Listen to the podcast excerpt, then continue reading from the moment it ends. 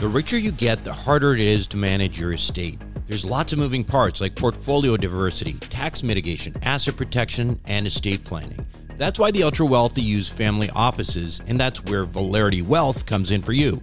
Run by a former sovereign wealth fund manager, Valerity Wealth brings institutional level expertise to the high paid professional. Let Valerity quarterback your finances. Book your free consultation at valeritywealth.com.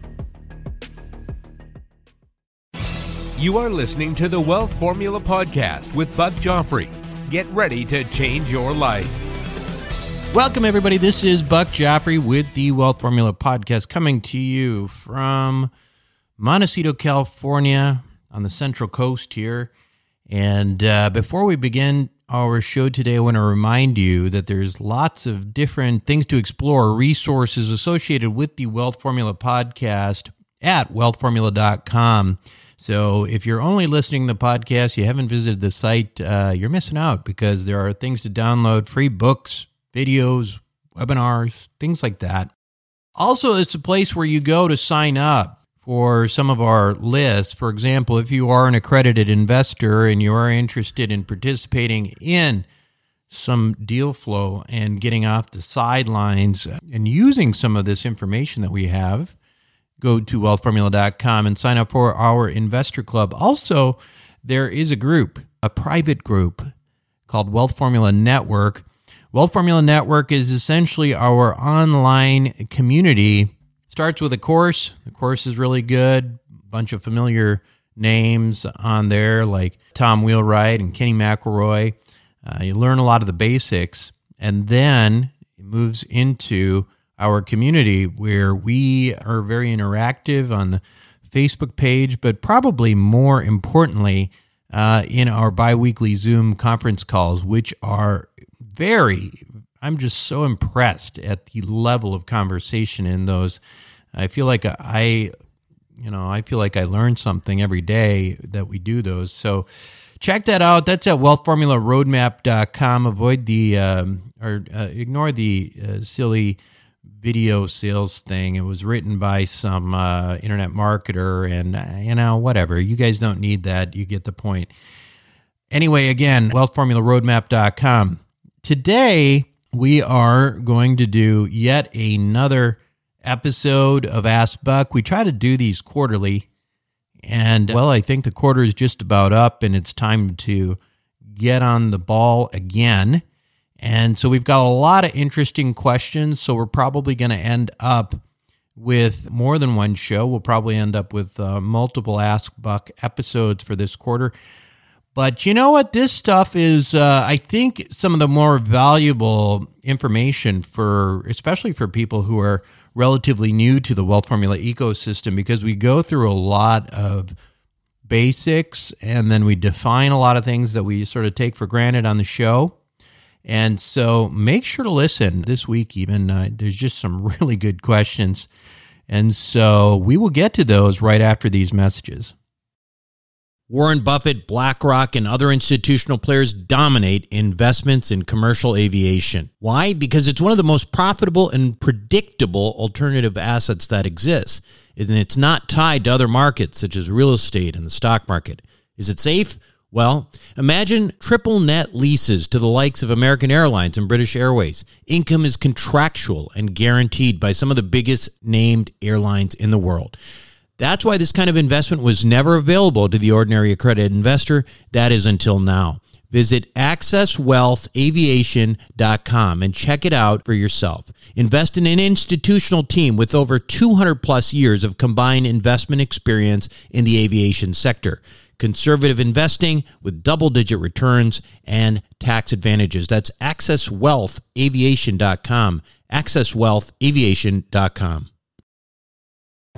Self storage is a necessary evil. It's where you keep your stuff and forget about it.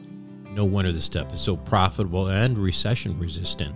The Wealth Formula community, well, we've benefited from that. We've made lots of money in this space with Reliant Real Estate one of the largest self storage companies in the country. With an average investor internal rate of return of almost 34%, with hold times just over three and a half years, these guys know what the meaning of velocity of money is. If you're an accredited investor, make sure to check out what they're up to right now at ReliantFund4.com. Again, that's ReliantFund4.com. Welcome back to the show, everyone. I am here myself without a guest today because I am doing an episode of Ask Buck. So, lots of really, really interesting questions.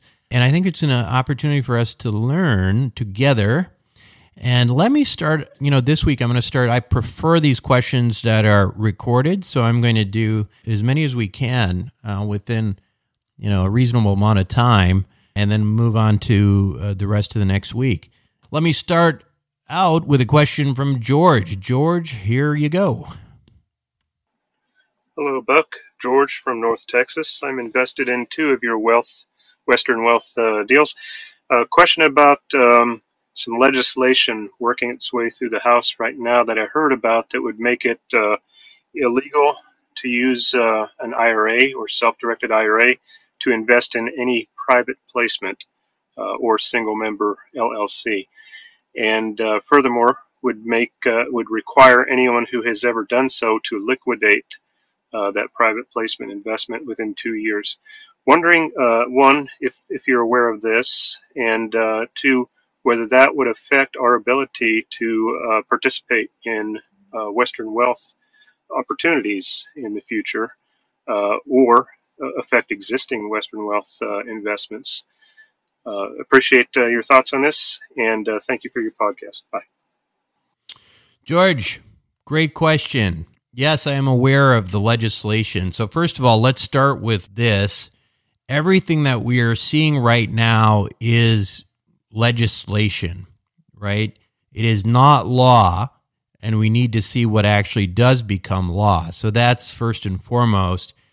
You know, I'm going to start a lot of these uh, questions with the same reminder, which is that I am not a CPA and I'm not a lawyer. So don't take any of this as legal or financial advice. You are right, though, in that if this law that is uh, currently being proposed in its current form, if that were to happen, you would no longer be able to invest in private placements with your self directed IRA. Effectively, uh, it targets anything where there's a minimum investment and um, or and or requires you to be uh, accredited. So effectively, I mean that is pretty much everything that is a private placement in any sort of way. So so yeah, absolutely that is a concern. As for, you know, current investments that you already have deployed right now, the legislation says that you would have to have that liquidated by 2024. And as you might imagine, um, that's not a lot of time for liquidation to occur in the type of stuff that we do. Now, I will say that I, you know, I have to imagine there will be a way for people not to be penalized for lack of liquidation in this. Uh, I can't imagine that there would be, you know, no way to deal with that kind of stuff. So we'll see what the law says. Uh, you know what? Uh, it's it's uh, this is round one, and and who knows where it ends up by the end? It could be dropped off completely. And if it doesn't, well, there are some potential workarounds which we're not going to get into today.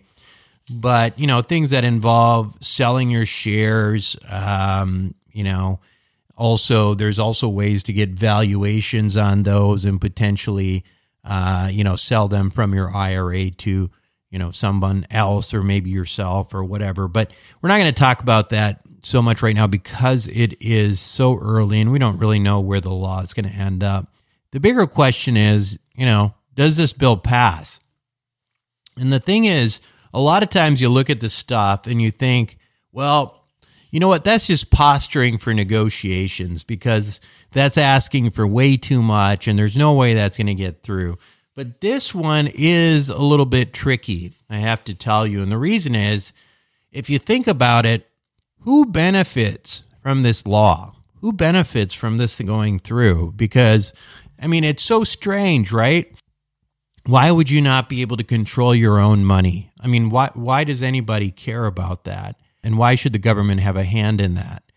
These are all very good questions, but if you look at who would ultimately benefit from your inability to self direct, it's Wall Street, right? Because effectively, it creates a situation where, you know, if you can't invest uh, into alternatives, as they call them, then you're going to have to invest into the publicly traded markets and buy equities and bonds, and that dumps in more and more money into Wall Street.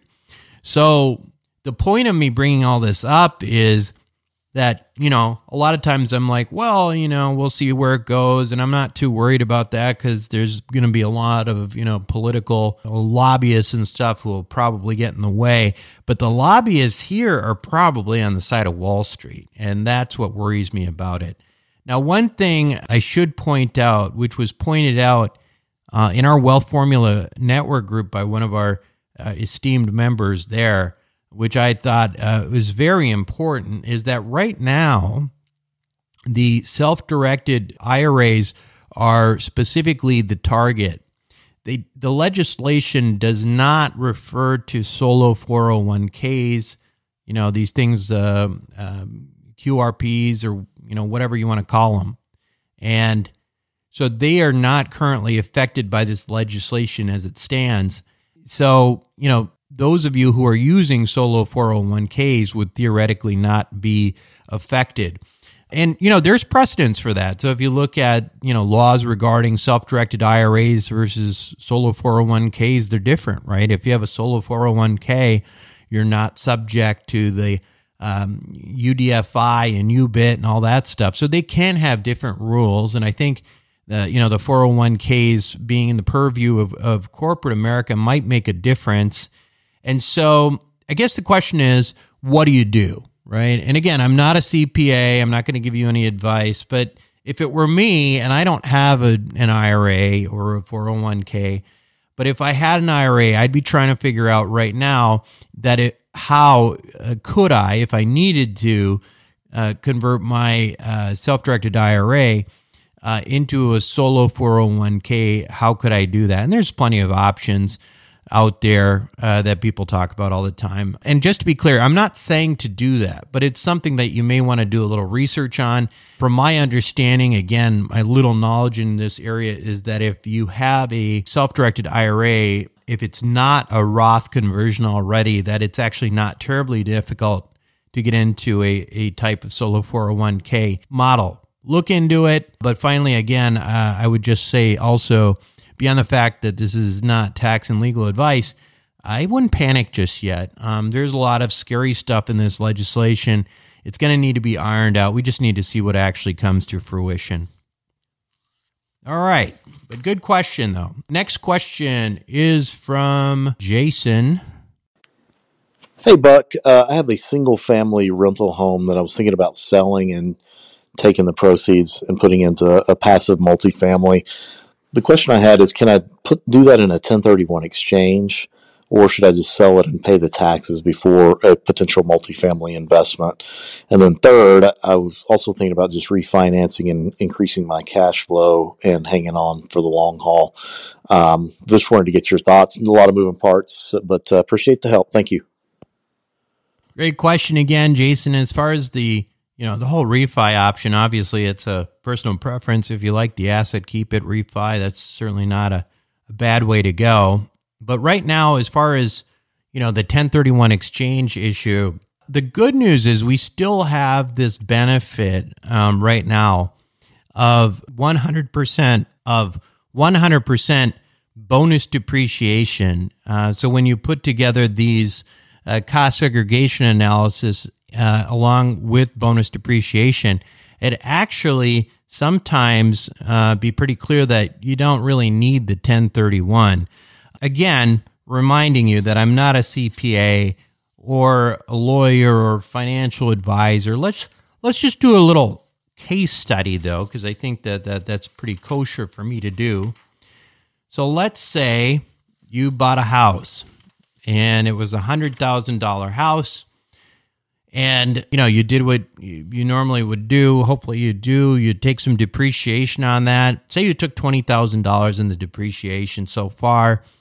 So your basis is now $80000 and upon sale uh, you would be responsible for the not only the capital gains but the recapture of depreciation. Now, recapture uh, is typically uh, at a tax rate of 25%. So, on that $20,000 of recapture, a $20,000 of, of basis that you took in depreciation, you would have to pay, you know, uh, about $5,000 in in in recapture. Now, you sell the house and say you sold it for 150,000. Nice profit, right? So you have $50,000 of capital gains too. So if you do nothing else, you would have that $50,000 of capital gains that you'd have to pay on.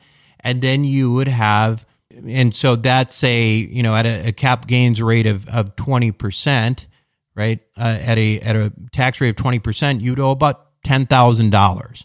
So you got that $10,000 of capital gains tax and then the recapture we calculated uh, came out to about 5000 so with recapture and capital gains you'd have about $15000 of taxes to pay uh, if you did nothing else okay?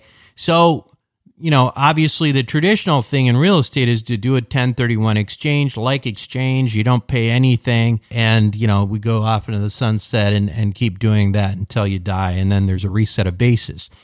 But now, let's say, okay, you can't do a 1031 and you want to do a limited partnership and that kind of thing. So let's say instead of doing nothing and just eating the tax, you put that uh, capital gains and principal in total $150,000, right? The $100,000 from before, the $50,000 of profit back into a limited partnership in multifamily real estate. Now, uh, let's be conservative, and this is just based on what we've you know seen within our group. Let's say that you get seventy percent depreciation from that investment um, because of the cost segregation and bonus depreciation. So that's been you know my experience has been that that's been anywhere from 70% all the way up to 100% but let's use 70% there so you invested your um, $150,000 and you got 70% depreciation. You get a K1, and that shows a loss now because of that 70% of $105,000. Now, guess what?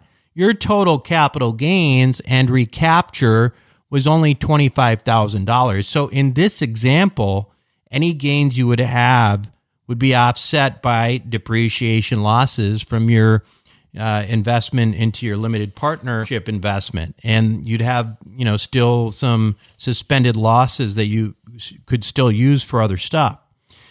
But again, you know, I'm not a CPA, and all I'm doing is running the numbers on a theoretical example. So, depending on your depreciation and gains, and you know, leverage certainly plays a part in this. Um, the numbers could vary, and you could certainly uh, you know, you certainly want to consult with your tax professional on this matter as well. But you know what? Run the numbers, right? And use, you know, just as simple modeling. And I think you get a pretty good idea. But uh, the bottom line is that at least while we have 100% bonus depreciation that we can take on our cost segregation analyses, selling something and investing looks like it could be as good an option as, um, you know, or even better than a 1031 exchange. All right, let's see. Let's get on to the next question. It's from Jimmy. Hi, Buck. Just got a quick question for you regarding routines.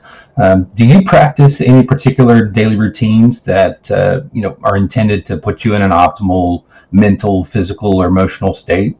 Uh, I'm thinking, for example, like uh, Hal Elrod's uh, Miracle Morning routine that um, Robert Kiyosaki has uh, has talked about. That you know has elements of meditation, uh, affirmation and visualization, exercise, you know, reading, journaling, or, or, anything sort of in this category? Is that something that uh, you do on a daily basis? Um, and uh, if you do that sort of stuff, do you get up early? Are you an early riser? Or are you more like a night owl? Somewhere between? Thanks for your time and all you do to share your knowledge with us, Buck.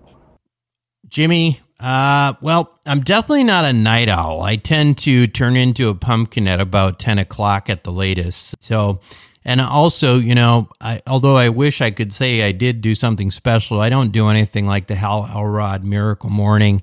But like you said, uh, you know, I know a lot of people swear by it. I know Robert Kiyosaki told me he does it himself. So, so I think there's probably something to it. I do think that routine is important, uh, but being, you know, in my case, uh, a single dad with kids half the time, uh, it hasn't certainly been something that I've been able to implement very well, especially as of as of uh, recent uh, year or two here.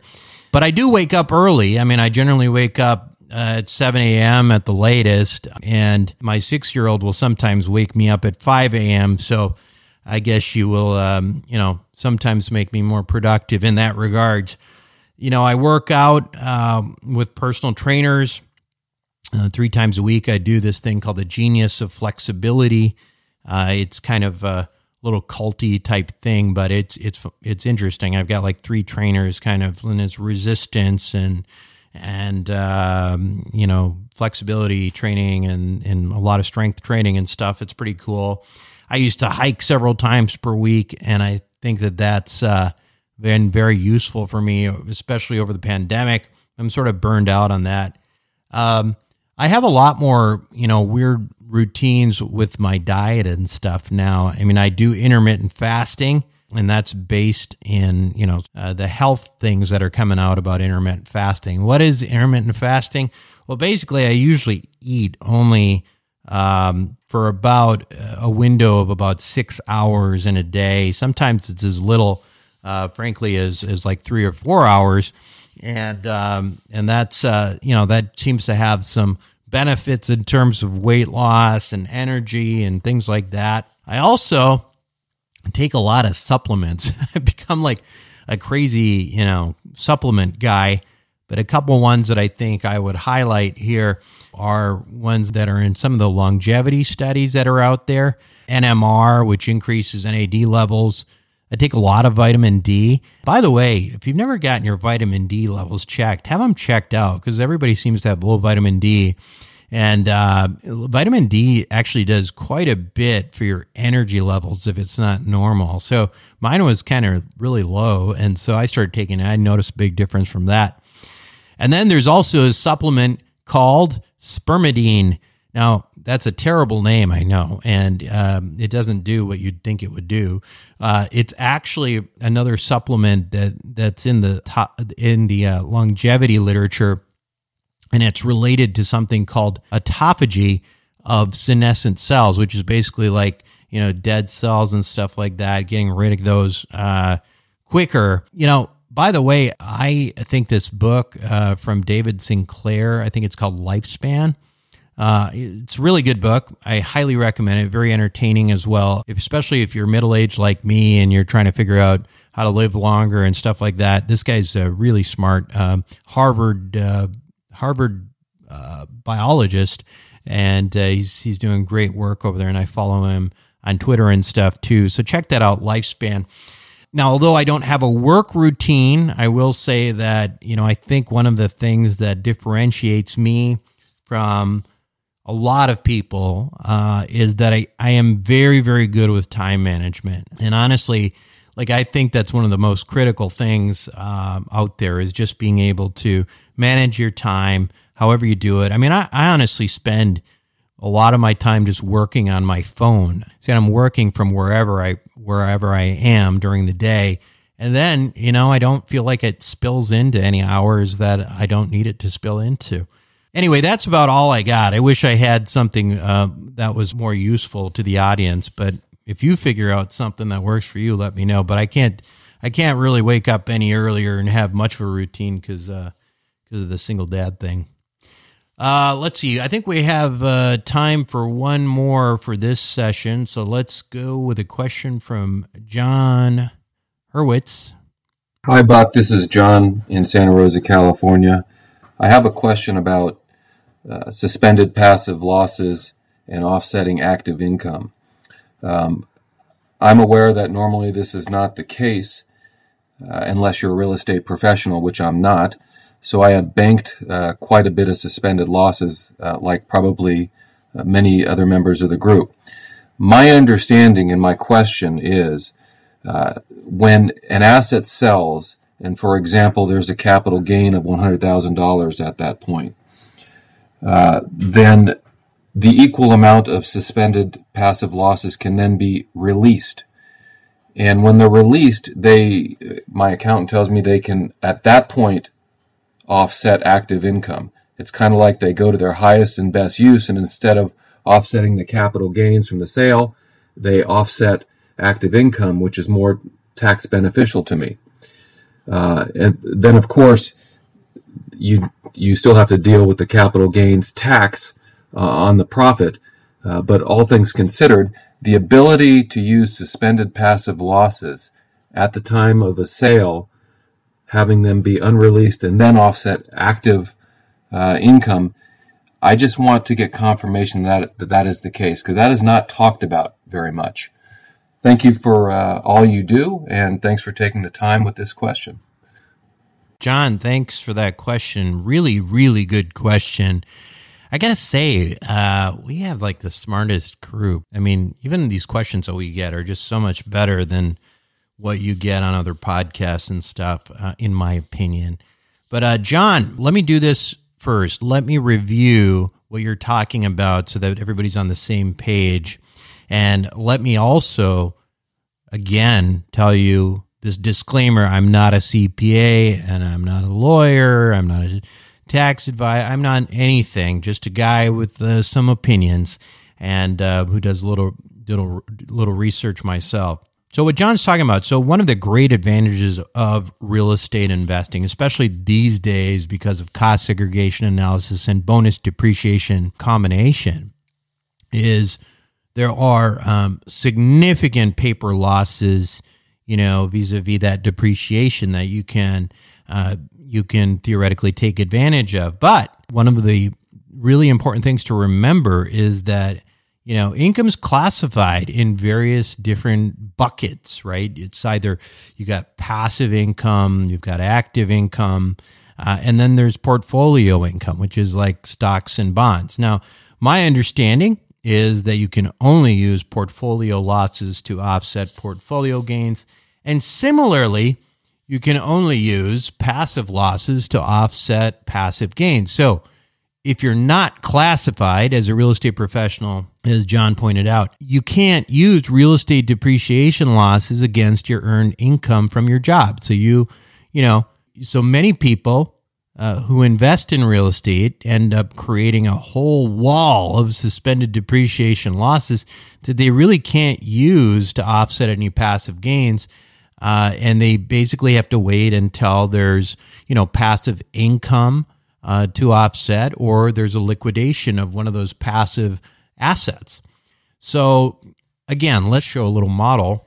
So, say you have $500,000 in suspended losses because you've been investing in all sorts of limited partnerships and they keep sending you K1s and you can't you know you can't use that against the earned income that you make you're making you know few hundred thousand dollars a million dollars a year whatever you can't use that $500000 against that earned income now all of a sudden one of the investment properties that you have it sells and you have a $100,000 passive gain. Now, you should be able to offset those gains with the accrued uh, losses that you have, all of those suspended losses. And we have called this phenomena the golden hamster wheel for this reason, right? It's like you just build up these walls of, of depreciation losses, and every time there's gains in income, you keep offsetting them and not having to pay taxes on. Now, what John is asking is a is actually a fairly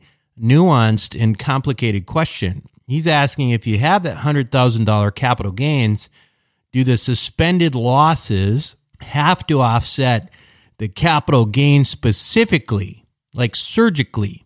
Or could they or, or do they actually offset ordinary income for that year? Now, John, according to my CPA, because I'm not going to give you tax advice, you are correct. So the offset is not surgically target target your capital gains. The ordinary income is always uh, essentially uh, you know offset first.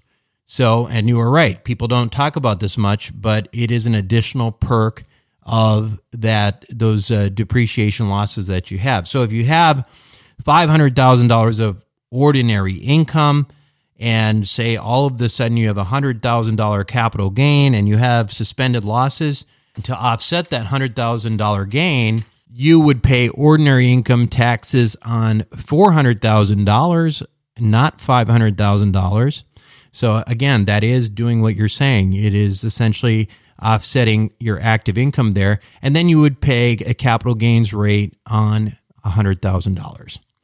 Anyway, that is a very, very good question. It's uh, one of those things that I think only this group come up with. So I appreciate that question, John, and hopefully, hopefully my uh, theoretical answer from a non CPA, non tax professional person like me is helpful. But yes, I concur based on what my CPA is telling me. Anyway, I think that's it for this week. We don't want to overdo it with uh, questions in one week. So we'll just have some final comments right after these messages.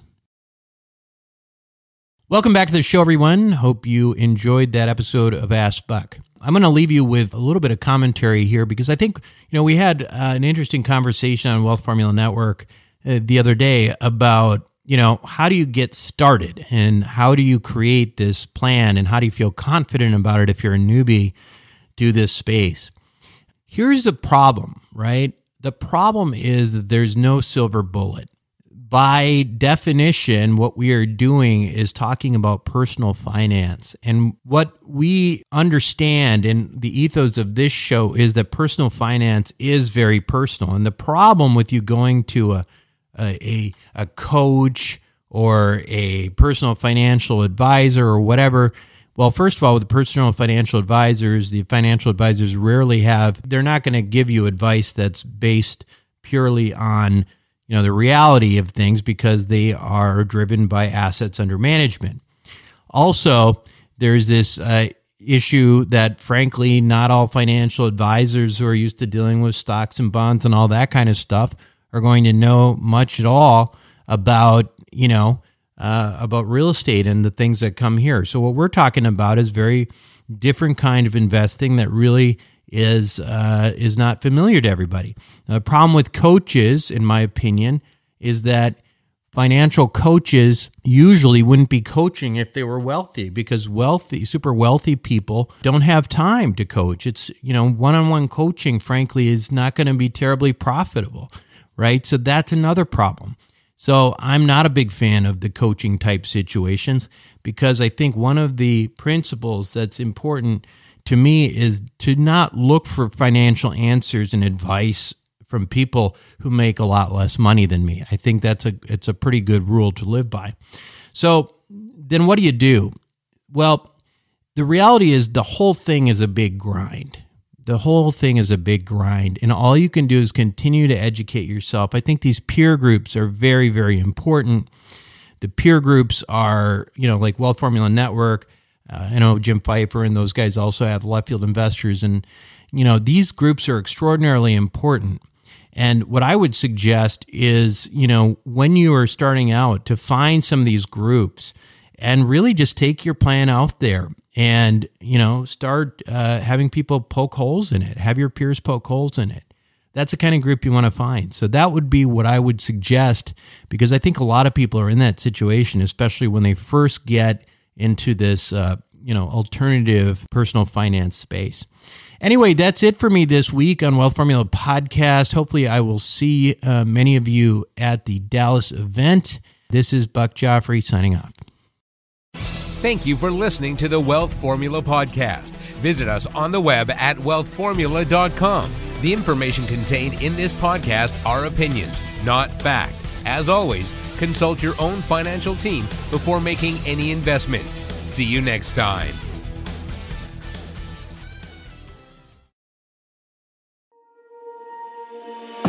Worried about saving too little too late for retirement? The Wealth Accelerator may be exactly what you need. With the help of some of the oldest and most reliable insurance companies in the country, Wealth Accelerator allows you to take most of the upside of any good year in the stock market and use bank loans to magnify those returns significantly And what if the stock market has a bad year?